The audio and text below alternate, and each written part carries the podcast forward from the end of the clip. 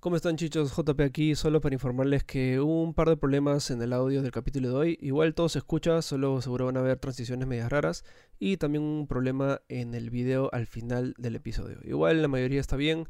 Eh, muchas gracias por escucharlo, así que disfrútenlo. ¿Cómo están chichos? Bienvenidos a XP, el podcast de anécdotas, historias, preguntas y temas relacionados a videojuegos. Todo propuesto por ustedes los oyentes. Full entretenimiento, cero información. Y siempre recordando que el audio está disponible en Spotify como XP y en el fanpage, eh, si, lo, si lo quieren ver el video, en el fanpage de Facebook de J con P.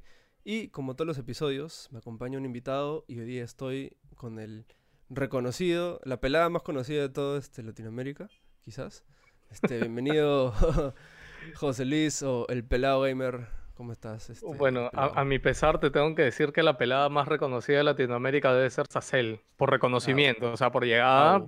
Me, duele, me duele, pero, pero ¿qué puedo hacer? ¿Cómo estás, JP? Gracias eh, por invitarme. Todo bien, aquí este, feliz, tranquilo en la cuarentena. No sufriendo como muchos porque ya estoy acostumbrado a trabajar desde casa, así que todo. No, brother, o sea, yo escuchando otros podcasts, de hecho, creo que los gamers en general somos los que menos nos afecta la cuarentena porque es lo que hemos querido toda nuestra vida, brother, quedarnos en nuestra casa y poder jugar las cosas que, tenemos acumuladas ahí. No, y lo más increíble es de que, especialmente en, un país así como, como, como Perú o específicamente Lima, de que te tiras una hora y X yendo a tu chamba. Sí. Y, y esa hora ahora la inviertes en videojuegos. ¿no? Tranquilamente, brother. Sí. Bueno, entonces, este, ¿cómo funciona esto? Como dije, ustedes, eh, los oyentes, proponen los temas. Hoy día tenemos dos temas que, que, nos han mandado. Y por si acaso, yo siempre modifico un poco los párrafos y las cosas que me mandan porque este, no siempre están bien escritos o no tienen mucho sentido. Y también para, para la privacidad un poco omito nombres. Bueno, la gente se van flor y me ponen nombre y apellido de sus amigos, sus primos, su familia, sus hijos, bro. Y es como que chévere, pero algo de privacidad también. ¿no? Es que tú, sabes que acá en, en, Perú, en Latinoamérica en general, todo este chongo de la privacidad todavía no llega. O sea, sí, sí, sí. en Estados Unidos, Europa, ahí la gente se preocupa acá, ¿no? Sí, claro. Bueno, entonces, empezando con el tema que mandó este Ángel Gabriel. Ahí lo voy a dejar, no voy a decir su apellido completo. Mejor lo voy, lo voy a dejar solamente en Ángel Gabriel. Y mira, dice lo siguiente. Cuando tenía 14 años, iba a la casa de un conocido a jugar Super Nintendo después de salir a jugar fútbol. Normalmente jugábamos fútbol excitante y Mortal Kombat 3. El vicio era de la mamá de dos amigos. Un día en la sala de comedor, que era donde la señora tenía las máquinas para jugar, había una PC donde estaba jugando el hermano mayor. Y estaba jugando un juego muy chévere que nunca lo había visto. Este juego era Comandos.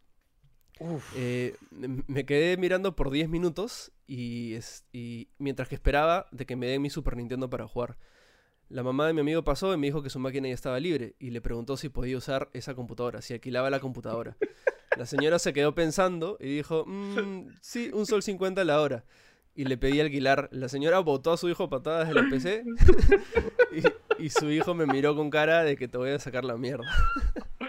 Huevo, le este, arruinó la vida a su hijo. No podía, no podía hacer nada, así que su mamá este, me dio la PC y me quedé todo el día jugando comandos.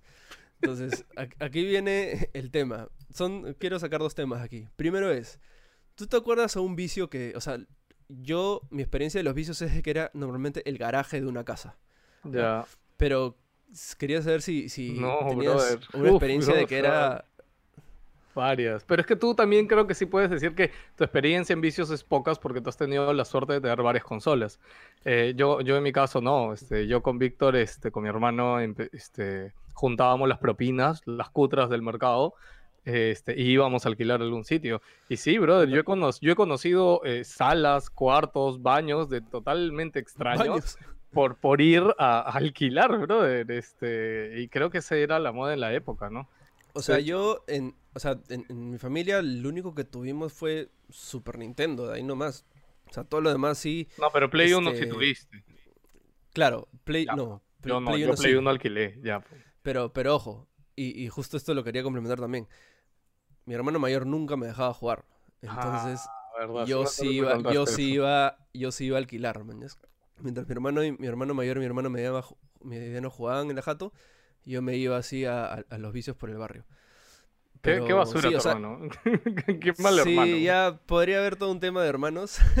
Sí, yo creo que ese es Eh, otro, tema, otro día. Sí, sí. Y de hecho la otra vez, perdón, me enteré que mi hermano escuchaba los podcasts, así que no quiero putearlo mucho en, en estos. En un capítulo específico para putear hermanos quizás.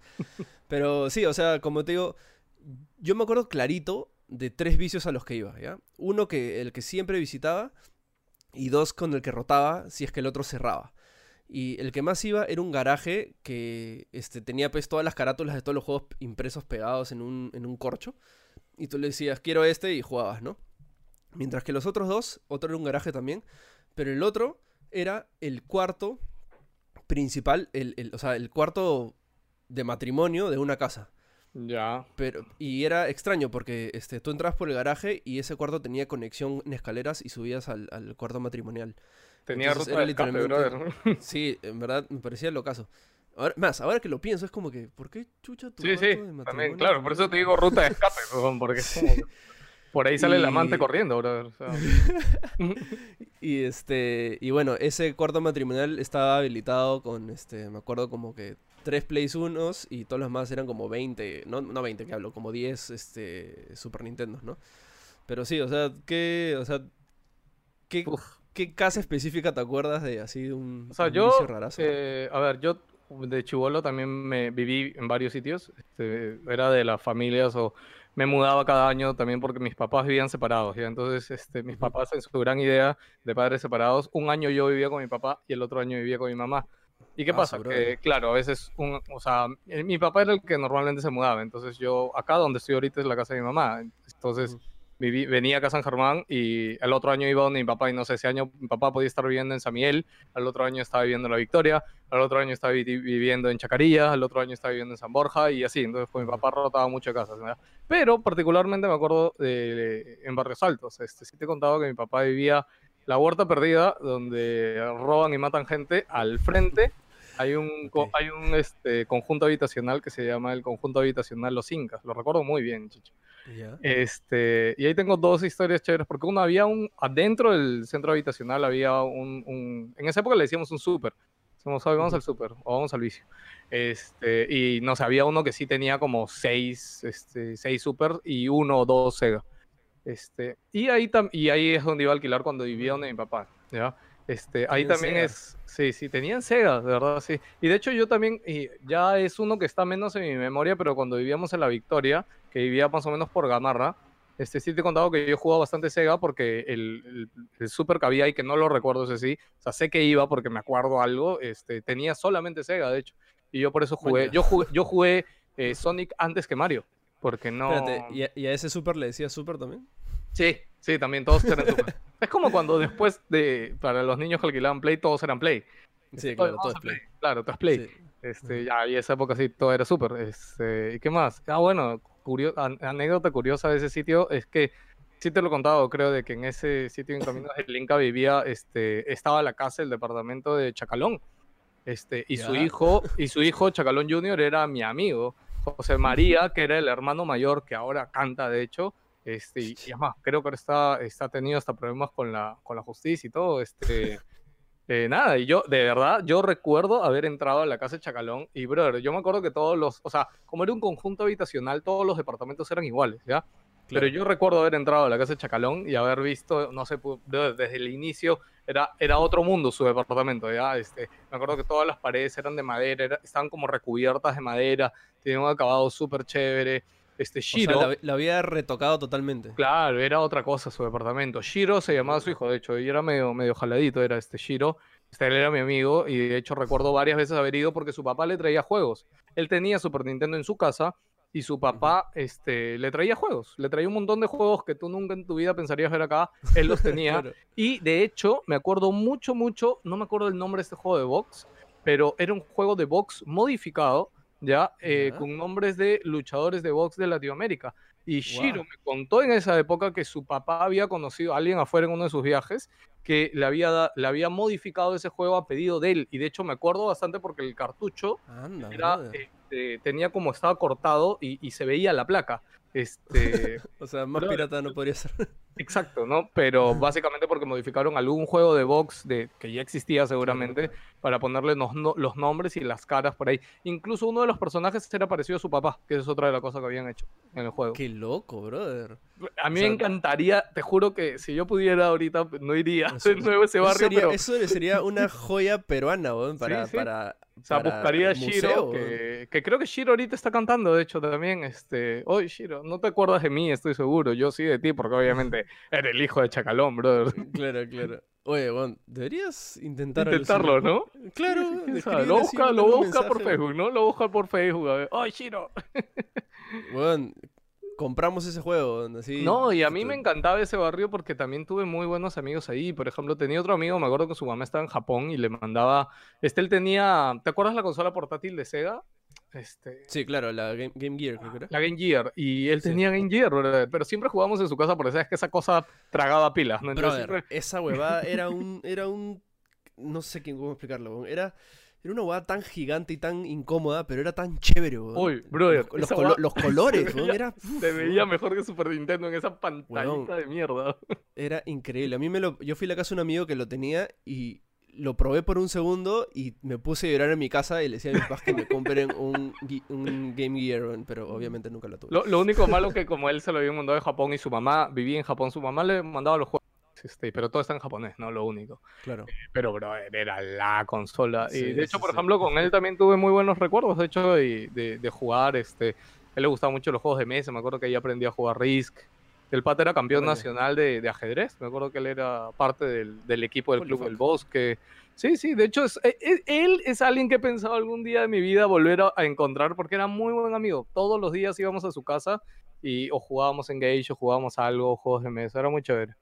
Y bueno, ya para hablarte del otro barrio que sí es mi, mi, mi, mi super, mi, mi play definitivo, es en el que conocí a uno de mis mejores amigos de la vida, que es Arturo, que los que escuchan Wilson lo conocen porque de hecho Wilson Podcast empezó eh, invitando a Arturo al, al podcast, porque Arturo era, Arturo no era un gamer cualquiera, Arturo era un hardcore gamer de la época de Play 1, ¿ya? Este, Ya. De hecho, él, eh, su mamá le trajo, o un familiar le trajo su Play 1 de, de Estados Unidos, y en una cosa como él, hacerlo como de cachuelo, porque él estudiaba en la católica ya en ese tiempo y ya como está en la universidad necesita plata, él decide y dice, oye, ma- mamá, voy a alquilar mi Play 1. Y, y es como que puso un letrero Ah, fuera de su casa, se alquila Play 1 y empezó con un Play, que era su Play, ¿no? Y así Ujú. empezó a abrir la puerta, ¿no? Pero ¿qué pasa? Como él era hardcore gamer y era, era como nosotros, ya en esa época, que por ejemplo, ¿no? Él no tenía fútbol, le odiaba los juegos de fútbol, no decía- Ah, sí, yo particularmente nadie, nadie iba. odiaba los juegos de fútbol. Sí, pero atrajo otra gente. Entonces, por ejemplo, Ah, yo gracias, claro. a, yo gracias a él conocí los RPGs. Yo gracias a él pude jugar Final Fantasy VII, brother. Claro. Este, tú crees, es más, Arturo era súper nazi con las tarjetas de memoria. Este, y no sé qué tantos han sufrido en la época de Play 1 de, de tener un save y que la gente respete tu save. En el Play de Arturo todos respetábamos nuestro save, brother. Oye, la tarjeta 1, la tarjeta 2, y Arturo tenía apuntado en un cuaderno realmente cada persona dónde tenía guardado su save. Y si tú pedías una memoria que no te correspondía, que no era tu número, este, te mandaba a volar, pero brother, es como, oye, pero tú, tú no tienes tu safe ahí, brother, o sea, ¿por qué la pides, man? Ya- Qué loco. Sí. Ju- Y de justo- hecho, no- justo- sí. Espérate que acabo. Nosotros teníamos dos, ¿ya? Uno era, antes de que llegara Arturo, existía uno que era el tío, que de hecho ahí empezábamos a jugar Super, que también quedaba por acá. Pero el tío era esos Super cualquiera, donde puta más lo que había era fútbol, y de hecho yo odiaba ir ahí porque uno era una ratonera, era una ratonera horrible, donde en, en un cuarto más chico que esto, el tío tenía 8 o 10 consolas de Super Nintendo, o sea, estábamos todos Ya. súper pegados, olía horrible, este, todo el mundo sudaba, y de todos los Super, no sé, pues, nueve jugaban eh, fútbol y Sí. uno jugaba otra cosa, y entonces Claro. yo odiaba ir porque es como que los de fútbol, brother, toda la vida, no lo he entendido. Si hay alguien que jugaba fútbol, pueden decirme por qué le subían tanto volumen. Lo único, brother, lo único que se escucha en un juego de fútbol es el... Justo te iba a decir esa huevada, don, y lo peor es que si hay 8 supers, los 8 tienen el volumen al máximo, don, y era una mezcla horrible de sonidos, brother. Qué- No sabes qué- cómo lo lacra- Qué lacra. Bueno, Arturo tenía, él, a pesar de que tú jugaras tu RPG y sí merecías tener más volumen, él no te dejaba subir el volumen, ¿no? Era así Oh. súper, súper nazi, weón, y, y tenía una distancia, tenía una distancia mínima de separación entre tele, silla, cada uno de los play, porque él empezó con un play, pero terminó como con ocho plays, ¿ah? Wow. O sea, Este, y- respetaba los videojuegos. Sí, sí, sí. Y, no, y es que él en esa época tenía internet, brother, en esa época. Por ejemplo, él leía noticias de, de IGN, de GameSpot de esa época, me acuerdo. Y siempre nos contaba, de hecho, ¿no? Cuando yo jugaba Final 7 o, o alguna Claro. otra cosa, él nos contaba, oye, mira, sí, he leído en las noticias esto y hablábamos. Él me enseñó inglés, brother, yo no sabía inglés. Y él, cuando yo, como yo era un vicioso en esa época y jugaba mucho Final 7, y yo no lo dejé, de hecho, yo fui, no fui el primero que pasé Final 7, pero sí lo pasé antes que él.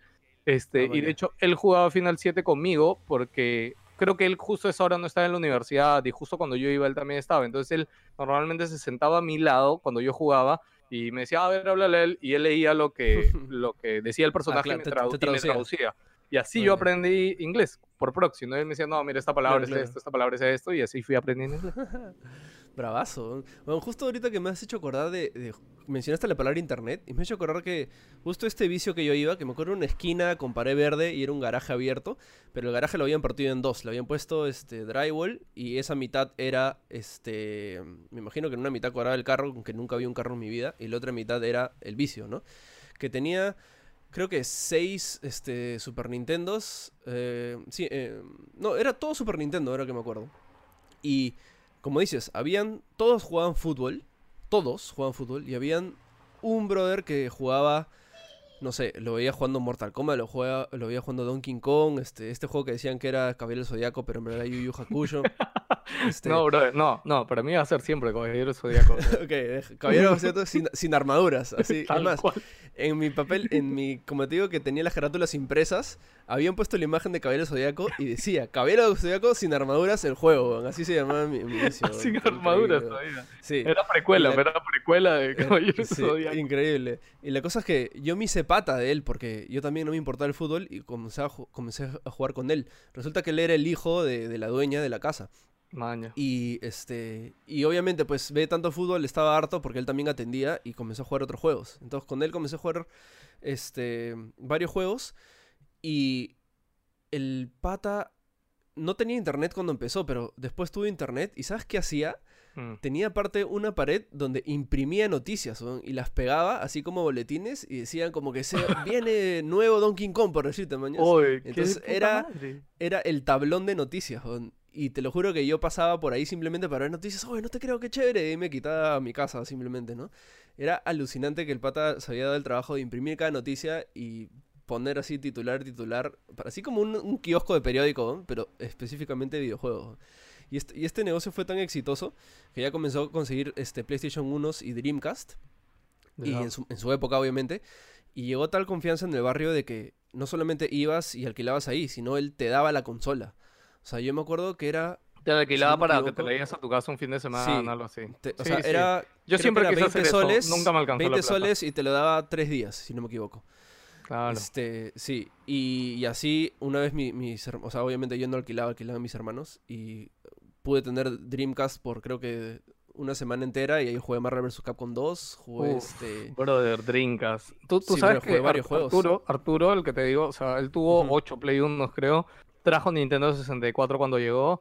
eh, y él se fue a la quiebra porque él leía tanto noticias y estaba tan atento de todo que cuando se anunció Dreamcast, él sabía que Dreamcast era el futuro. Él dijo, no hay forma que a Dreamcast le vaya Es mal que- porque es que Dreamcast era en- superior no, en no había forma. Dreamcast era jodidamente revolucionaria para su época, brother. Es una consola de otro planeta la Dreamcast. ¿Y sabes qué hizo Arturo? Vendió todos sus Play No, 1 y sus Arturo, Play... Y, y en vez de hacer el salto a Play 2, hizo el salto a Dreamcast, weón. Ahora, yo lo agradezco porque gracias a él jugué Quake Arena. No sabes cómo nos Uf. divertíamos jugando Quake Arena de 4 en Dreamcast. Este, es más, de hecho en Nintendo 64 recuerdo que él también llegó a comprar StarCraft ahí, pero por esa época yo ya iba también a cabinas y jugaba StarCraft Claro. ahí. Este, pero ah, Crazy Taxi, todos los juegazos que tuvo Dreamcast, ¿no? Pero bueno, gracias a eso quebró porque apostó por Dreamcast, brother. Qué loco. Hizo mal el O sea, salto. y, y- y era chévere porque este pata que te digo no tenía Dreamcast para alquilar en el, lo- en el local. Solo era o te lo llevas a tu jato o no juegas, mañas, así. Y es que ahí también era el tema de la memory card, pues. Sí, y no, y justo con el tema de la memory cards, ¿te acuerdas estas, este, o sea, eh, en las Pepsi cards, ¿te acuerdas que este había mm, este folder donde guardar las Pepsi cards, ¿no es cierto? Claro. Que ya, él tenía ese folder abierto, pegado en la pared, donde guardaba las memory cards con un, una curita que decía el nombre de cada persona y era su memory card, mañas. O sea, Oh. entonces era una memory card para Juan Pablo y Arturo, por decirte, mañas. Entonces... ¿Tú, y- tú sabes qué nos prometió Arturo, que no- una vez nos dijo que vio un accesorio por internet, que él dijo, lo voy a traer eh, para Play 1, ¿ah? que eh, supuestamente, y alguna vez nos lo enseñó, creo, o sea, por, por internet, ¿no?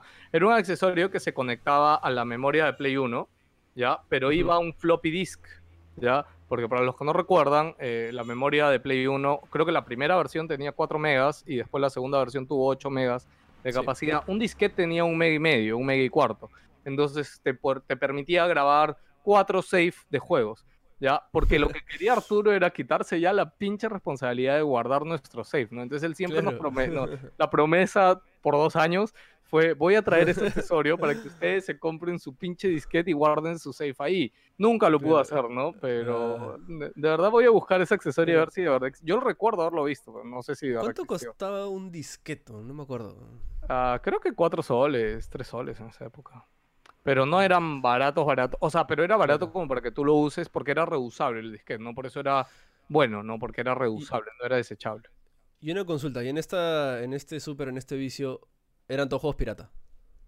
Sí, sí, sí, sí, Sí. sí, eran todos piratas. No, acuérdate que esa forma, o sea, en este sitio era bien difícil, ¿no? Pero ahora que dices No. eso, de hecho, tú sabes que en mi época, en mi, en esa época yo también alquilaba, bueno, ya años después alquilaba DVDs, y, pero alquilaba DVDs originales, que de hecho en la esquina de mi barrio, Oh. sí, y de hecho gracias a eso yo también agarré mucho amor al, al cine, porque cuando alquilábamos un DVDs con mi hermano ahí, este, los DVDs originales sí tienen los adicionales del DVD. Claro. Entonces, eh, normalmente, por ejemplo, cada película que veíamos la veíamos dos veces, ¿no? La veíamos una vez normal y después veíamos con el comentario del director Ah, y después veíamos los extras. Y, los, y de hecho ahí fue cuando empecé a valorar un montón este, las películas porque el director en el- los comentarios te cuenta Claro. cada reto que tuvo en cada toma, con cada actor, este, X anécdotas, historias de la película. Qué loco. Yo me acuerdo clarito de que en este, en este mismo vicio una vez alquilamos Play 1, antes de tener en mi casa Play 1, y nos lo alquiló con el demo que te viene, ¿no? Que, y, y ahí es la primera vez que vi el disco negro, porque el Sí, Play sí. 1, los discos originales eran negros.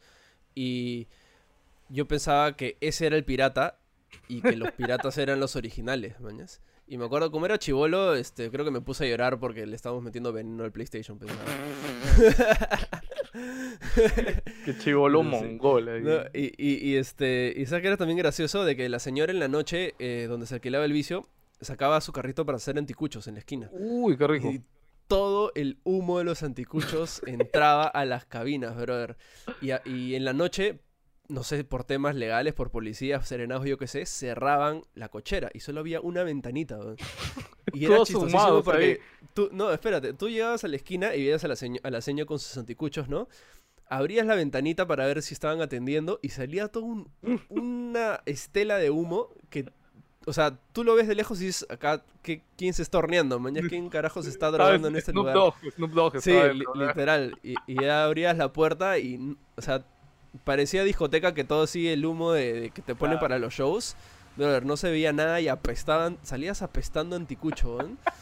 Horrible, pero obviamente te jugabas ahí tu Super y tu PlayStation. weón. Feliz de la vida. Oye, Sí, esto, esto no es Play ya, pero, o sea, también podría. un- Creo que con Ginny, imagino que hablaste de sus anécdotas de cabina. Este. Pero yo de yo más tiempo ya después sí pasé en cabinas, ¿ah? Este, Sí, porque claro. en cabinas yo jugaba StarCraft 1, Diablo 2, este, O sea- Red Alert, o sea, hay un montón de cosas. Y cabinas sí pasé mucho más tiempo en cabina. O sea, de hecho, en, en- en el vicio, como era yo bien niño y estaba bien cerca a mi casa, era ir caminando dos cuadras y regresar a mi casa y no es que tenía un grupo de amigos, como ya pasó en cabina, que ya tienes un poco Sí. más de conciencia, ya eres adolescente y, y tienes un grupo de amistad en la cabina, ¿no? Que eso sí es un... Sí, en el Super no. Bueno, yo en mi, sup- en mi en mi Play, donde Arturo te cuento que nos hicimos un grupo de amigos y justo éramos el grupo de amigos que jugábamos RPG. Que hasta ahora me acuerdo de varios, Eddie, Israel, este, ya no nos vemos, ¿no? De hecho, algunos los tengo en Facebook. Sí, de hecho, algunos siempre me veían o me comentaban las cosas que, que hacían más gamers. Este, y ahorita que hago en mi fanpage por ahí a veces me lo comentan o me preguntan cuándo sale un juego. Porque de hecho creo que de ese grupo solo uno sigue jugando, ¿no? Pero éramos el grupito que jugábamos RPG y de hecho teníamos una competencia medio interna porque cada vez que llegaba un nuevo RPG, este, como que decíamos, oye, ¿qué level estás? Oye, tú no sacaste este secreto, oye. Este, o nos compartíamos cosas, ¿no? También, ¿no? Oye, ¿cómo Eso- sacaste eso, no? Este, es algo que ya Claro. o sea, se ha E- perdido eso- un poco. Es ¿no? algo que ahora se, se- ahora se traduce a spoilers, ¿no? Es como Sí. que yo ya no puedo hablar con alguien, oye, bro, ¿encontraste el secreto? ¿Por qué chucha me spoileas? ¿Con qué te pasa? No, ¿tú que, sabes "Bro, te dónde? ¿Cuál, ayudando". cuál fue el juego más hardcore donde no- no- nos pusimos así? Con Chrono Cross. Porque en Chrono Cross, Uf. mm, esos, o sea, más que secretos, no me acuerdo si habían habilidades secretas, pero eran los personajes. Los personajes, Entonces, bro. claro, que- para desbloquear hacer los cosas personajes, súper sí, específicas. tienes que hacer cosas muy específicas en una época del juego y creo que es más, hubo solo uno de nosotros llegó como que a sacar todos y fue como que ese es el reto de la vida en Chrono Claro, sacar claro. todos los personajes, ¿no?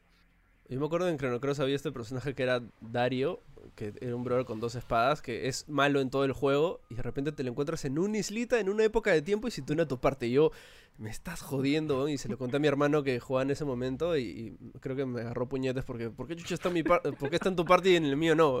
no vale. Yo, eh, se han, perdi- se perdido eh, eh, estas mecánicas, creo. No, no sé, por ejemplo, por qué nunca ha vuelto a salir un juego como Chrono Cross, brother. O sea, más allá de eh, eh, o sea, el tema de viajes en el tiempo y, y tener un party de personajes tan amplio. No, no sé si lo escuchaste en Wilson, de hecho, pero yo ahorita estoy jugando Divinity Original Sin 2 y tiene mucho, tiene mucho de esto, de verdad. No sé cómo no jugué este juego antes.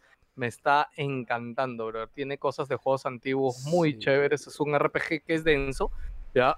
Pero es bravazo, bro. La cantidad de Cuando, cosas tra- cuando trabajaba en Leap, uno de los programadores jugaba ese juego, y todos los días venía con una historia Brother, distinta eh, de lo increíble que era. Es hermoso. De verdad, más, yo te iba a hablar la otra vez y te iba a decir que lo juegues, porque, o sea, no sirve para streaming, porque de hecho yo la otra vez estuve jugando algo en streaming y hablando con la gente ahí, etcétera, le decía, bueno chicos, ya me voy, y todos, oh, pelado, no te vayas. Y él, ya chicos, les cuento la verdad, no me voy a ir a dormir, en realidad voy a cortar el streaming porque quiero jugar este otro juego, Claro. que sé que es denso y que no les va a gustar. Dije, ya, pero si quieren lo pongo un rato porque yo voy a jugarlo. Claro. Ya, ya, ponlo. Entonces, pelado. no, juega, juégalo, juégalo. ¿no? Estaban que me miraban, Una persona, 15, digo. estaban que me miraban 15 personas. A los 5 minutos que empecé, bajamos a 8. Y creo que a los 20 minutos ya habían 3 gatos ya. Y al final Y- eras tú y sí, era tu sí. retransmisión, ¿no? Uno y Tal era tu cual, retransmisión. Tal cual. Y la verdad, y un par me dijeron, oye, pelado, tenías razón, bien denso ese RPG. ¿ah?". Es que, bro, cada pelea te dura 40 minutos. O sea, sí, sí, sí. y cada vez que encuentro un nuevo equipo me demoro media hora en ver si realmente me conviene o no me conviene. Pero los personajes y todo, creo que esa ya es anécdota o tema para otro día de Sí, RPGs densos, pero recomendado. Sí, oye, y regresando al toque de la historia que, que mandó Ángel, ¿te acuerdas algo, así una anécdota que haya pasado dentro de tu vicio? Así algún roche, algo así. sea, entraron a este, robar, weón. curioso. Entraron a robar.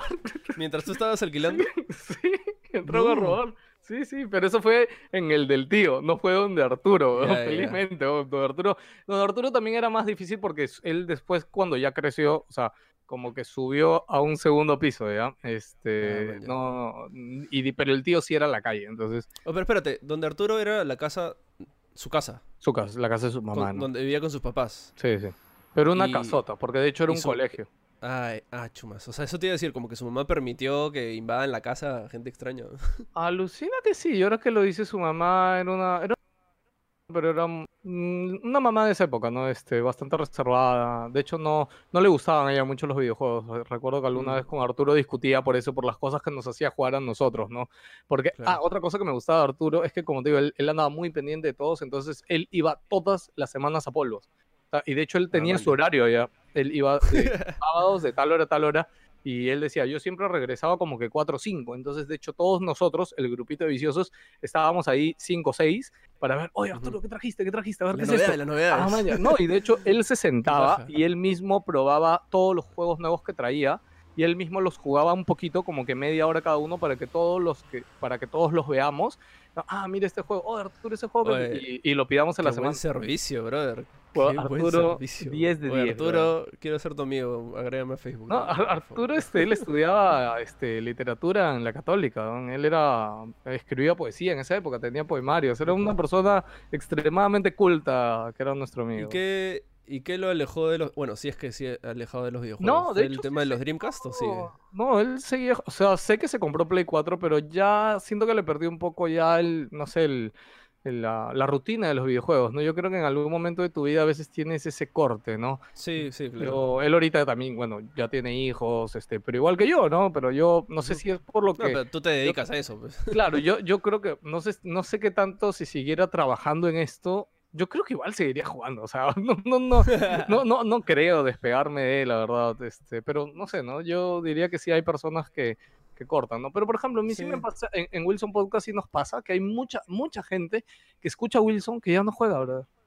Que ya sí, no es juega. básicamente para, para el remember, ¿no? O Sí, y que nos escucha, no es más, hay gente que más allá que nos escucha Wilson por las cosas que hablamos de juegos, nos escucha más por, por nuestro feeling de conversación de amigos que Sí. por las cosas de videojuegos que hablamos. Y bastante, de hecho hay hasta Patreons hay que, que nos pagan el Patreon, pero que no juegan videojuegos, brother. Y yo es como, que, no, a mí me parece rarísimo y loco, pero medianamente lo entiendo también, ¿no? claro, sí. Oye, ¿y te acuerdas cuál fue lo último que alquilaste sin contar PC? Ah, si no cuento PC, debe haber sido Dreamcast, debe haber sido o Doom de Nintendo 64 o Quake, seguramente. De- creo que debe haber sido este Quake Quake Arena en Dreamcast, que nos divertía mucho jugarlo de 4 en, en, en O sea, o Dreamcast. O Nintendo 64. Sí, debe haber sido uno de los dos. No, o Play Nintendo 64. 2, ¿no, no alquilaste? Ah, sí lo alquilé porque Arturo llegó a traer Play 2, este, pero ya fue tarde cuando se animó a traerlo. Arturo Vieras, él, estaba negado a traer Play 2. Él decía, no, brother, Dreamcast es el futuro. Hasta llegó a conectar un Dreamcast a internet, de hecho. Lo que yo llegué a jugar Phantasy Star Online en esa época. Wow. Es uno de los mejores RPGs que jugué en toda mi vida hasta el día de hoy. Este, experiencia debe haber sido alucinante. No, es más. Yo cuando jugué una consola en ya. internet dije, esto no puede estar pasando. Era imposible. No, eh, de hecho Arturo si hubiera seguido, algo que yo me arrepentí toda mi vida que no jugué fue Final Fantasy XI, que era Ajá. online. Ah, no, mira, ahora que lo dices, creo que lo último que alquilé fue Final 10. Ah, en Play 2. Sí, ok. Sí, Final 10 en Play 2, que lo, lo pasé de hecho alquilando. Este, ahí tengo otra anécdota muy divertida que yo, un- mis amigos del colegio, no, no sé qué tanto tus amigos del colegio ibas al súper con ellos, yo sí. Este, pero mis amigos de colegio iban a jugar peleitas, cualquier otra cosa, ¿no? Y yo iba a alquilar mi Final Fantasy, pues, ¿no? Y, y mi amigo Erwin, que, que no creo que esté mirando esto, pero él siempre me jodía, ¿no? Ah, tu juego de mierda que apretas puro, puro X, apretas en tu juego, puro X, me decía. Yo también porque- tenía todos mis patas del cole que eran así, weón. Claro, porque X no hace nada. Sí, sí, porque eran diálogos o eran juegos de turno, ¿no? Sí. Este, pero después hubo un tiempo que creo que fue con Final 8, que él vio una cinemática, algo así, ¿no? Y, y que tú ves, se enamoran. claro, tú ves una cinemática, brother, y te enamoras, ¿no? Y fue Sí. como, puta, ¿qué es eso? Eh, Iba a decir que es eso, tu pelado. jueguito en que. X. Espérate, y él dijo, oye, a ver, pelado, ¿Qué a ver, es tu pelado? juego, ¿no? Sí, pero en esa época no era pelado, no sé.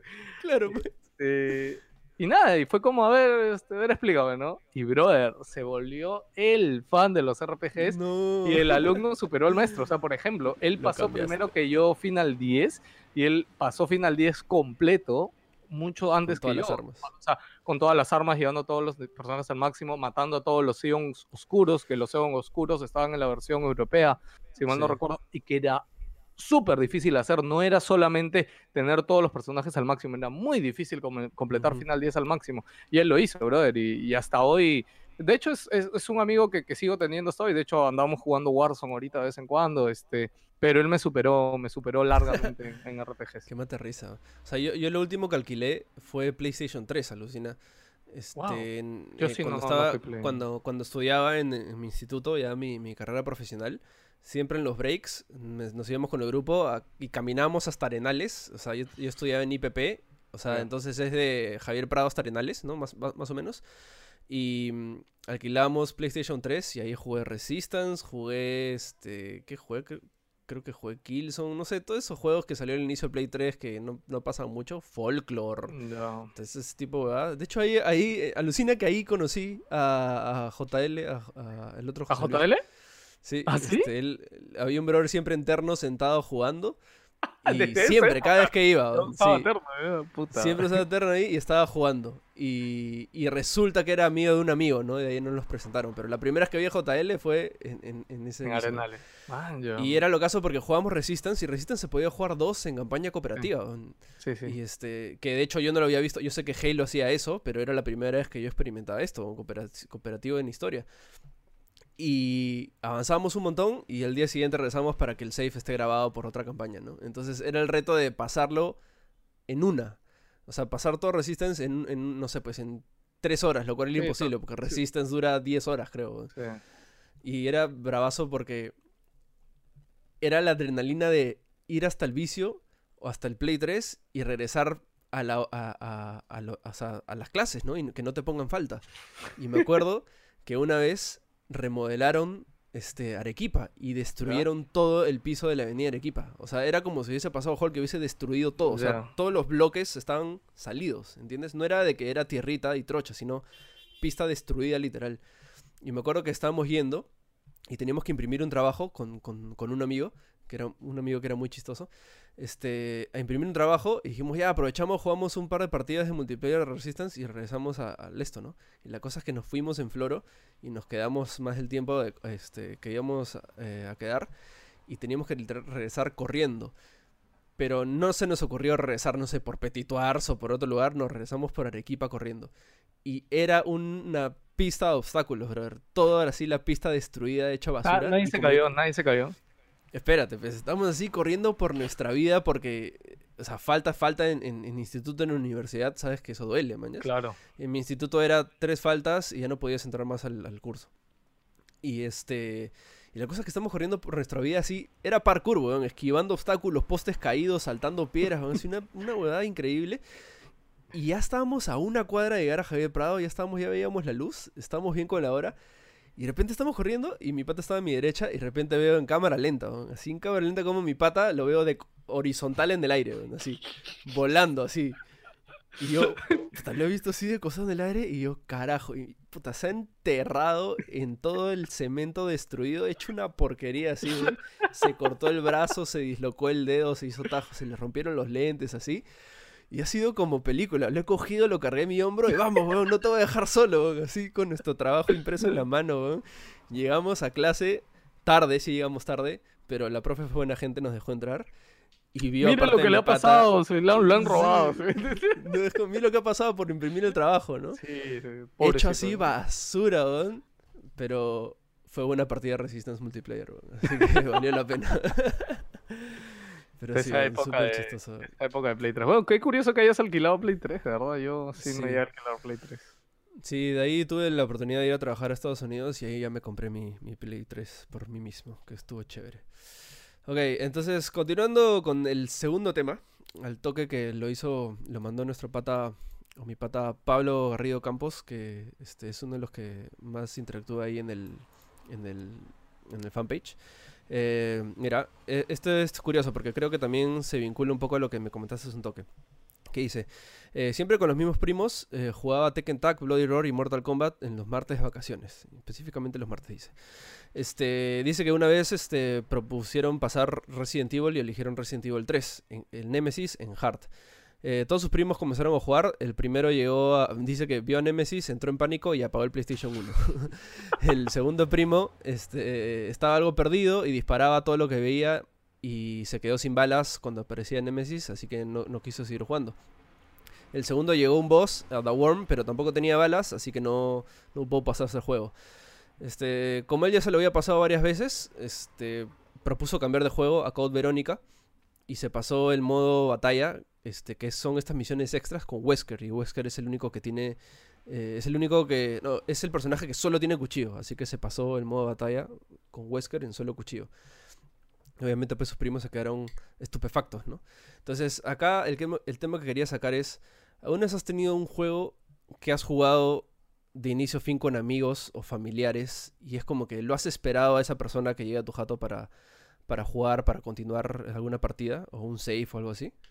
Bueno, ahorita que hablas de Resident, me acuerdo, no tiene que ver conmigo, pero sí con alguien del Play de Arturo, que era su primo, se llamaba Gerardo. Era un de esos gordos de Play así enormes.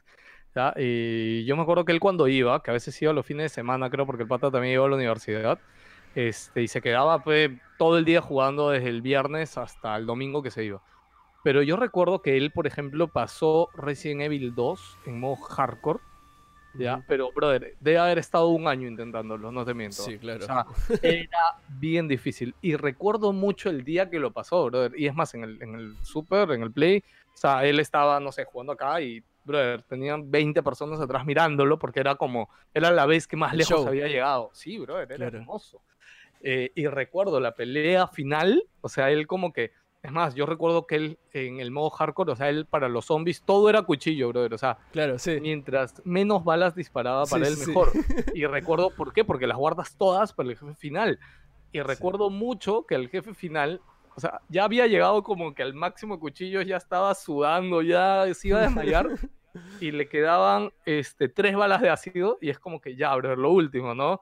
Y le sobró, o sea, lo mató y le sobró una bala de ácido. O sea, no le Mm, sobró o sea, ni bala de pistolita, nada. O sea, eh, O sea, eso del cuchillo no era floro, era, o sea, no, en verdad no, no, tenías que no. hacerlo. Sí, sí, este, y nada, yo, ese, se- yo me acuerdo de Chivolo, fue como que... Yo también de Chivolo tengo que yo nunca jugué Resident porque me da miedo, me da pánico Resident. Sí, claro. Resident 1, Resident 2 y 3 no los jugué en su época, los jugué mucho después cuando, no sé, ya, no sé, era mayor, ya, y no me daba miedo, porque de Chivolo para mí era el juego que jugaba mi hermano y que yo veía a él jugar. Esto me ha hecho Este- acordar de que alucina que en, en- cuando jugué Resident 5 en su época, este, lo jugué otra vez con JL y JL iba a mi jato y lo jugamos cooperativo. Ya. Y el weón solo usaba cuchillo y yo me gastaba todas mis balas, el pendejo. Este, puta, y alucina que me quedaba hasta las 4 de la mañana, weón. Y un día, un día mi viejo entró a mi cuarto, weón, y lo botó JL a lo de mi jato, weón. Pobre Gonzalo. Sí, Ay. Dios mío. Bueno, ahorita te juro que no recuerdo, ¿ah? Yo he jugado, como hemos, he sido bastante RPGs, o sea, siempre he jugado solo, ¿no? Salvo esta vez que te digo con mis amigos de barrio, que, que sí competíamos demasiado, ¿no? Es que, más, por ejemplo, con Final 7, ¿ya? Y con todos los Final Fantasy, ¿ah? Porque todos los Final Fantasy siempre venían en varios discos.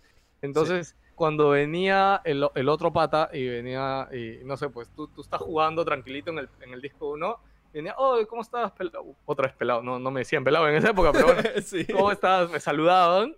Y decía, oye Arturo, tráeme final. Y yo decía, pero yo estoy, pero yo estoy jugando. Y ojo, también en esa época era otra cosa, porque normalmente, no sé, final 7 eran Espera. tres discos. Dime, dime. Me, me imagino que es así, como que, "Ah, Arturo, tráeme el disco. Y tú todo nervioso sudando, ¿qué disco va a pedir? ¿Qué disco va Sí, a pedir? sí, weón?" sí, sí, Y. No, no, pero en, en esa época era, era más pica, porque no sé, yo estaba jugando el disco 1, por ejemplo, y él venía y también lo Claro. pedía. Yo le decía, oye, ¿qué hablas? Bueno, si yo lo estoy jugando, ¿no? Y en esa época teníamos que esperar que el otro acabe de jugar para que tú puedas jugar. Claro. Arturo sí llegó en su momento a comprar no solo un final, sino tener dos Ajá. o tres, porque siempre íbamos y nos cruzábamos, weón. Pero Claro, ahora, claro. anda, tú otros, otro Play, pero que, que el dueño del Play se compre varios juegos de, de uno mismo. O sea, de fútbol creo que sí lo hacían, ¿no? Pero él Claro, sí. que compre un Final Fantasy varios, ¿no? Porque ¿Para qué? encima, yo recuerdo que no lo compraban, porque como era más caro, porque era un solo juego que venía en varios discos y en esa época te Sí. cobraban por disco, entonces era más caro. Claro. Y en esa época los discos también no costaban como ahora que te cuestan 3 o 4 soles. Recuerdo que cada No. disco creo que te costaba 20 soles. Entonces comprarte Sí. Final Fantasy te costaba 60, 80 soles. Sí, brother. Ya pues, eh, ya pues, y, ¿no? y yo, no, yo estoy jugando el disco 1. No, ya estoy en el disco 2. Yo me desmayaba, brother, como la Así no, pero, oye, pero que yo estoy jugando. Ah, que no escuchaste. Yo estoy en el disco 2. Sí, Se te Tal- destruye el mundo. Tal cual, bro. Y yo, yo recuerdo ahí llegar al disco 2 risa, y bro. estar así, jugando, jugando, y ya otra vez. No, oye, tráeme final. Yo, no me jodas, weón. No lo, no lo digas, no lo digas 3. en mi cara. Tal cual. Ya estoy en el disco 3. Yo... Y lo mismo pasó con Final 8, con Final 9, con Final 10, brother. O sea, y con- yo sí tenía mi grupo hardcore de, de competencia para. No, y como te digo, y después de pasar el juego, nosotros lo volvíamos a rejugar para sacar todo. O sea, en Final Claro. 7 matamos a todas las, las armas los En. Final, eh, claro, en Final 8, no me acuerdo que era en Final 8. No, era, no eran armas weapon. Algo- bueno, ah, lo, lo- To- ¿cómo el castillo del, Time- del castillo del Timesia, que tenía del todos los Timesia. enemigos Ya. pendejos. Sí, sí, volver a pasarlo todo y subir al máximo de nivel para pasar al castillo Ultimate. En el 9 que había. No me acuerdo En ya. el 9. uf. Ah, bueno, había este enemigo que se llamaba Osma, que era esta bola de mierda que te sacaba la mierda. sí. Este, claro, o sea, en todos los final para nosotros el reto siempre, más allá de, de pasar el juego y de quién lo pasa primero, que sí era, este, después Claro. era, ok, ahora quién llega al máximo nivel primero y, y farmear. Y, y me encanta cómo perdíamos el tiempo, bro, porque por ejemplo en Final 7 para matar a todas las armas Weapon básicamente tenías que sacar tres materias mime y, y, Claro, y, y no, dos Night of Round y simplemente... Masterizar las materias, que era ridículamente largo. Claro, no, y lo único que era era simplemente ir al pinche final y matar a Tomberry y a todos los jefes que te salen antes de encontrarte con Sephiroth. No sé, mil veces los habré matado, brother, simplemente para duplicar las materias Claro. y, y masterizarlas. Y es como, ahorita me doy cuenta y digo, qué desperdicio de tiempo, brother, en verdad. No sé cuántos otros habré jugado. Ese es el, el- el regalo de la juventud. Oye, Ah, yo creo ah. que hubiéramos sido buenos patas de chivolos. Sí, de hecho, de hecho que sí. A mí me faltaban amigos que jugaran RPGs. De hecho, cuando perdí ese grupo de amigos, o sea, ya Arturo cerró y años después, este, yo no tenía, no he tenido muchos amigos en el mundo del gaming y de hecho por eso empezamos, este, me acuerdo, por ejemplo, como te digo, eh, tuve la suerte que Víctor tenía un buen trabajo en esa época y creo que compró, compramos Play 3, no sé, el mes que salió, una cosa así. Este, porque Víctor ya trabajaba y este, tenía un buen trabajo y pudimos comprarlo así, ¿no? Este, pero en esa época no teníamos amigos, por ejemplo, porque Arturo cerró y ya no teníamos amigos. Este, me acuerdo en esa época, de hecho, ya había salido Rockman, por ejemplo, y yo me Ajá. moría por jugar Rockman, brother. Y mi hermano Víctor fue, huevón, ¿y con quién vamos a jugar? O sea, ¿para qué lo compramos? O sea, porque en verdad es un juego que necesitas Sí. amigos. sí, sí, sí. Este, Eh, es lo caso, pues yo también, yo no, o sea, tenía amigos que jugaban videojuegos, pero no que jugaban RPGs. De hecho, me, me- me jodían por jugar RPGs. Y ahora que lo dices, recién en, terminando secundaria, recién me hice pata de, de- de alguien que ya con él compartíamos Final Fantasy, ¿no? Pero sí, yo tampoco no tenía. Es más, mi único, con la única persona con la que podía hablar de RPGs era mi hermano mayor, con el, el cual no me dejaba jugar RPGs, mañas. Entonces, ¿Por qué lo jugaba, sí. no? ¿por qué lo jugaba? Una huevada. Sí. Bueno, y Y- de hecho, y- esta, esta falta de amigos, ¿sabes qué cosa hizo? Hizo que creáramos Wilson Podcast, porque nosotros escuchábamos podcast de España y Claro. ahí fue cuando dijimos, hoy no hay podcast peruanos, no hagamos, ¿no? Y gracias a que hicimos el podcast fue que tuvimos amigos y, este, y ahí creo que ya fue cuando empezó a llegar gente distinta, no sé, Gino, todos, ¿no? O sea, ya, y gracias al podcast, ya, ya ni que contarte a ti todo lo que ha llegado a mi vida gracias al podcast, brother. O sea, ¿quién diría Sí. que, que ese podcast que, creé, que creamos hace nueve años hubiera hecho, ya no te hablo solamente por círculo de amigos, te hablo por vida profesional, oportunidades, en tu caso igual, ¿no? Sí, O sea, a ti eh, tu, hobby de videojuegos también te ha dado un montón de cosas chéveres para la vida, brother. O sea, Sí, o sea, literal, yo empecé haciendo fan art y eso me llevó a, a todo, o sea, a tener, o sea, a, a vivir de eso, ¿no? Lo cual me parece bravazo. Y, y es bien, es bien loco porque, o sea, y al final, ¿qué, qué, qué es un amigo, no? Esto lo discutí un poco con Junior, pero, o sea, al final, no, con, con Johan, perdón, que al final es, o sea, compartes gustos y eso como que te acerca a otras personas, ¿no? O sea, no necesariamente tienes que conocerlas físicamente, creo yo, para que sea realmente tu amigo, ¿no? no, y no. Y, sí, y O es sea, lo yo, caso, yo- o sea, yo- yo ahí te podría contar, de hecho, ahorita, como te digo, justo estaba escuchando hoy día el de Johan porque no lo había escuchado. Este, y toda su anécdota del matrimonio y todo me encantó, de verdad. Este, de hecho, estaba que me acordaba bastante la época que nosotros jugábamos Destiny también y cómo, cómo yo renegaba. Y si alguien quiere jugar online conmigo, no lo hagan. Yo soy un niño rata en potencia. Juan Pablo lo sabe, lo renegón que soy y cómo me llega. Es más, tú sabes que yo jugué, Johan contó justo de que sí éramos unos mancos y que él jugaba con Oscar. Yo, o sea, Oscar más de una vez me invitó a su parte y yo me quitaba a Cholo porque en verdad eran unos mancos. de. Para los que no saben, en Destiny tienes que tener cierta habilidad, Cholo, para pasar los raids porque si no es un dolor de cabeza. Es más, la otra vez Philip también me contó que en Destiny 2 este, estaban haciendo un reto y justo entró Víctor. Este, y que estaban renegando, explicándole a Víctor cómo hacer una dinámica del sí, rey claro. se pasaron una hora con Víctor y, y Philip, que, que es una persona que normalmente no dice lisuras y no le gusta mandar a No, gente a la mierda. O sea, dice que estuvo, no sé si lo llevó a mandar a la mierda o estuvo así de, de mandarlo a volar a Víctor. No, como- eh, escuché ahí unas, unas palabras que Philip no debería haber mencionado. o sea, sí, este. eh, y yo lo que iba a comentar de que cuando este tema tiene para largo, cholo, pero yo sí, pues, Sí. viví mucho eso de, de amigos por internet en mi época de cabinas porque yo jugaba StarCraft competitivo, Warcraft competitivo Sí, y, claro. y Counter-Strike en competitivo. Entonces, yo era mucho de irme a cabinas, de ir a, este, no sé, yo tenía mi clan de mi cabina y en esa época la, mo- la moda, la costumbre era, yo iba a hacerme un versus con un clan a otra cabina y después ese clan venía a tu cabina a jugar, ¿no? Y así competían.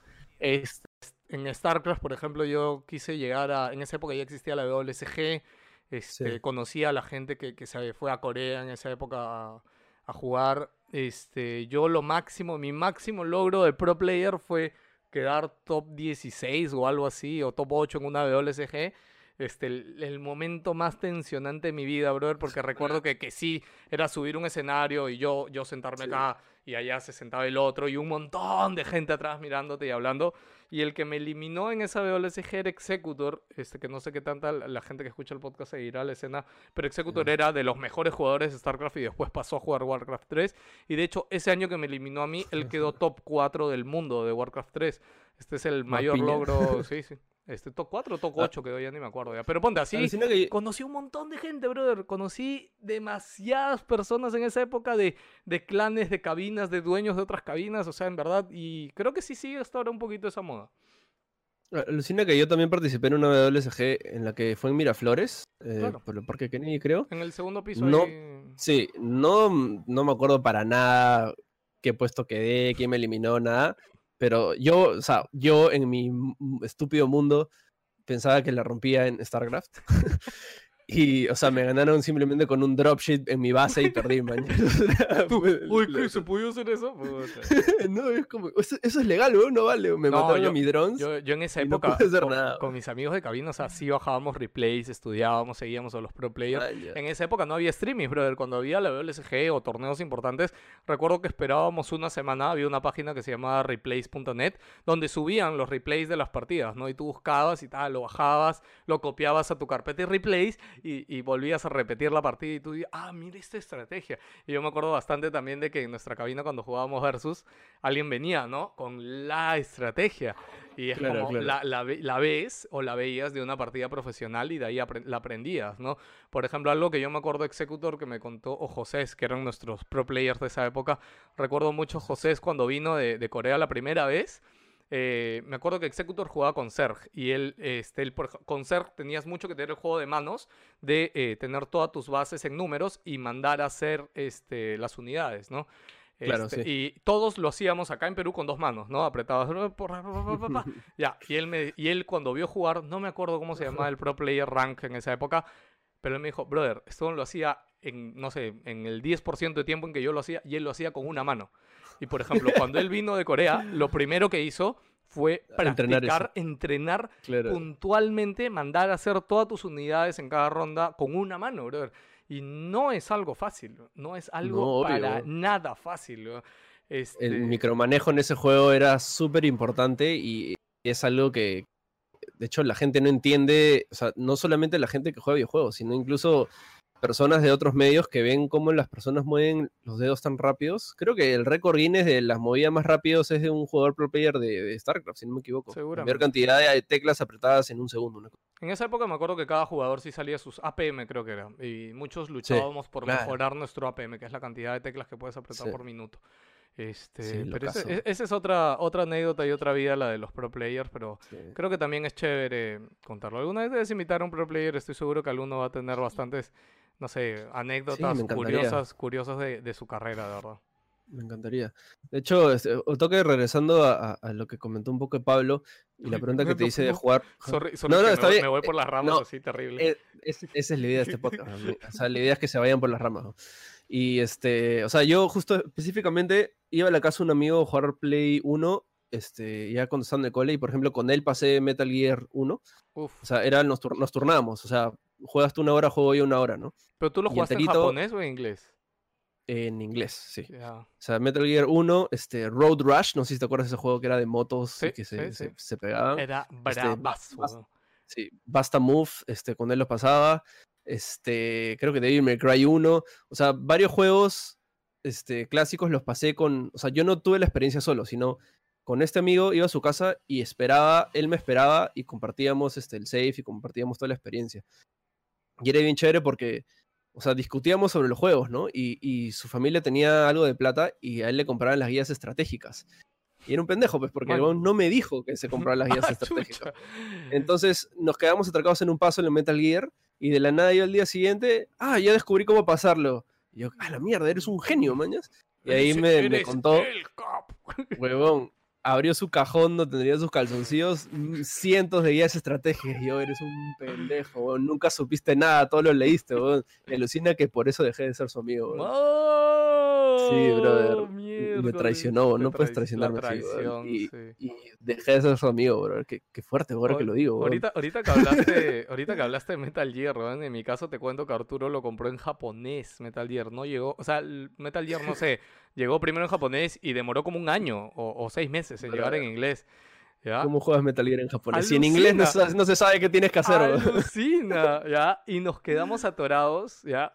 Antes de la parte de jugar, de encontrarte a Ocelot, ¿ya? ¿Por Ya, qué? No sí. creo que lo recuerdes, yo lo recuerdo clarísimamente, weón, porque es como que, a ver, primero, no sabíamos dónde ir, o sea, ya exploras todo y tú dices, ¿qué carajo hacemos, no? Y, brother, solo alquilábamos para ir a dar vueltas en el mapa 50 veces y hacer cosas random en cada sitio a ver qué cosas hacíamos. Hasta que Ajá. un día alguien puso una C4 en una pared. cuatro en la pared. ¿Ya? sí. Y claro, o- en, obviamente en los mensajes, creo que el coronel, alguien te dice, oye, por si acaso, el C4 puedes usarlo para destruir paredes, pero en japonés obviamente no sabías nada. Y brother, me acuerdo el día que rompimos la pared y fue como, ah, por fin podemos avanzar. Brother, ¿Y sabes cuál fue la pasó- siguiente, la siguiente vez ¿Cuál, que nos atoramos? Obviamente con Mantis, pero ¿cómo Ah, chucha bueno. matamos a Mantis? O sea, yo, yo específicamente pasó con la radio de Meryl, que la tienes que llamar, pero su, su, su clave está en el, en el disco original. Sí, pero eso lo Este- sabíamos porque alguien lo puso de, creo que también el número, alguien lo vio, creo, en, en- nuestro caso, en la carátula, porque como te digo, eh, Arturo leía noticias de internet, entonces creo que eso lo vio por ahí, eso sí lo supimos, pero lo del O sea, C4 es-. Esa primera atracada, este... Es más, ese fue el primer hint. Me dijo, ah, mira, este, descubrí el, el teléfono de Meryl probando todos los números. Y yo, chucha, madre, qué chévere. Qué capo, Mentira, ya me acuerdo, me acuerdo que fue la guía estratégica. Pero más, sí me acuerdo que, ni siquiera con la guía estratégica. Este, porque aparte la guía estratégica estaba en inglés, entonces tampoco no sabíamos tanto inglés, ¿no? Era la parte que usabas la bazooka, que la, contra- que la controlabas, la Nikita, que la Claro, controlabas de forma teledirigida. No teníamos ni idea que esa arma podía hacer eso. Ya, no, eso sí lo supimos probando botones, porque como te digo, nosotros Claro, ya sí. experimentábamos todo, ¿no? Y ahora que lo... tanto así que hasta abando- abandonamos el juego por, un- por semanas hasta que no sé por qué lo retomamos. Sí, bueno, nosotros lo retomamos cuando yo en inglés. Y cuando yo en inglés ya ahí sí pudimos pasarlo todo. Porque de hecho en el Claro. japonés creo que nos quedamos. Ah, y también es curioso porque en esa parte de. De ¿cómo, se, cómo te digo? De Mantis, es como que no sé, seis meses habremos estado todos jugando contra Mantis a ver si encontrábamos cómo ganarle, ¿no? Y, al- y qué pasa. Arturo tenía la costumbre de siempre guardar los mandos, él nunca los dejaba ahí. Si tú jugabas Ya. de uno, es como que, ok, de- se quedaba de uno, ¿no?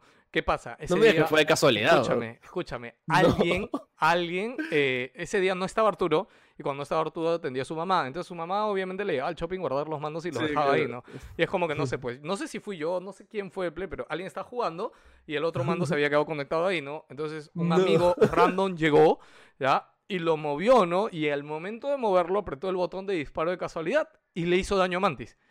Y fue como, ¿qué acaba de pasar, bro? ¿Cómo le hice daño? Y fue, no sé, weón, pero lo único que hicimos fue... Y ahí fue que agarraron el mando y se dieron cuenta, weón. Y fue hermoso Puta, también, qué weón. increíble. bro. Fue, fue Qué de increíble, pura bro. perra casualidad, bro. Bro, Qué increíble. Yo quiero, quiero, un- otro programa va a ser sobre específicamente como que, eso, eso se llama Epic Win, pues, ¿no? Es- esos momentos de que Uf. descubres algo y es un sentimiento que en verdad ni una otra cosa en la vida te lo puede dar, weón, y es algo súper específico de videojuegos. weón. Y O sea, me yo- gustaría hacer un programa eh, dedicado a Epic Wins. Sí, yo estuve recordando la otra vez eso, esos momentos porque, bueno, justo lo de... He estado viendo bastantes eh, anécdotas por internet por lo de Gus, este, que falleció Gus, este, y de hecho en Twitter hay un montón de historias ahorita de gente con Gus, este, Sí. y de hecho su, su hijo comentaba una que el- la primera vez que él fue de niño, ¿ah? a, a un, este, a un E3 o creo a un CES, este, no, fue cuando presentaron Nintendo 64. Y él dice que cuando presentaron Mario 64, ya, este, o sea, todo el, o sea, yo me, yo me imagino ahorita cuando lo escucho de Sí, él claro. contarlo, O sea, ahorita me, me lo estás contando claro, y ya, ya la- estoy ahí, weón. Claro, la primera vez que en una conferencia ponen Mario 64 con una pantalla grande y ves un juego en Explota 3D cabeza. corriendo así, brother. Él dice, Rodrigo, este, el hijo de Gus, que él nunca en su vida ya no recuerda cantidad de gente gritando, emocionándose de esa forma. Y, y él es muy fan también del fútbol y otros deportes y ha ido a Super Bowls y todo. Y, o sea, allá también hay un montón de pasión por esas cosas, pero él nunca en su vida recuerda un sentimiento igual que la gente mirando Mario 64 correr en tiempo real en, en la conferencia de Nintendo de ese año. Claro, y yo digo, wow. Y yo el único ¿Te momento que... imaginas weón, ver a, a Mario en 3D por sí, primera vez? Sí, o sea, de- weón, yo me acuerdo bastante la primera vez que vi algo en 3D, que sí te lo he dicho, que es el logo de Konami, que de hecho era en PES. Recuerdo Sí. la primera vez que fui a esto y yo es como que, ¿qué? ah, man, es Play 2. Y recuerdo que pusieron PES y sale el logo de Konami caminando, bueno, lo tengo grabado en la cabeza y yo, ¿cómo? Y mi cabeza estaba pensando, como, aguanta, ¿cómo, ¿cómo entró el logo caminando? El logo entraba caminando y se ponía, brother. Y para mí esa fue mi primera impresión del 3D. Qué loco, Este. Sí, pare- es de otro mundo. Pero el, el único momento que yo recuerdo así de épico es este, cuando estuve con Eric de, de Más Gamers en la, Ajá. y, y anu- nuestro primer E3 y anunciaron Final Fantasy VII Remake, brother. Uf, O sea, eso lo tengo yo impregnado en mi Brother, cerebro es más, como yo uno de los lo- mejores lo- momentos de mi vida. lo, lo Así, pienso y, y me pongo así, brother. Y yo lo tengo también como mejor momento de mi vida, porque fue mi primer Sí. E3, fue mi primera conferencia, fue la primera vez que salí en un video de PlayStation, porque que esa es otra anécdota. Pero, o sea, brother, creo que nunca he sentido un sentimiento tan... Lo, lo contaba hace días porque como he hecho streaming de- del juego y de hecho con la gente que, que me ve, estaba que les contaba esto porque creo que ese es el, el cariño y de ahí es donde saco lo especial que es para mí Final Fantasy, ¿no? O Sí, sea, claro. nunca en Es mi más, vida ahorita, ahorita que me lo has así. hecho acordar, me ha dado como que mariposas en el estómago. Sí, o sea, así, de- así de loco es. Estar ahí sentado, pucha, toda la animación. Lo, lo bueno que yo lo tengo inmortalizado incluso en un video porque yo con Sí, Eric no sé por qué no, se nos ocurrió grabar ese momento. Eh. Obvio que yo en un momento dejé de grabar porque ya la emoción me embargó demasiado. Eric sí grabó todo, pero es muy, muy loco todo lo que vivimos.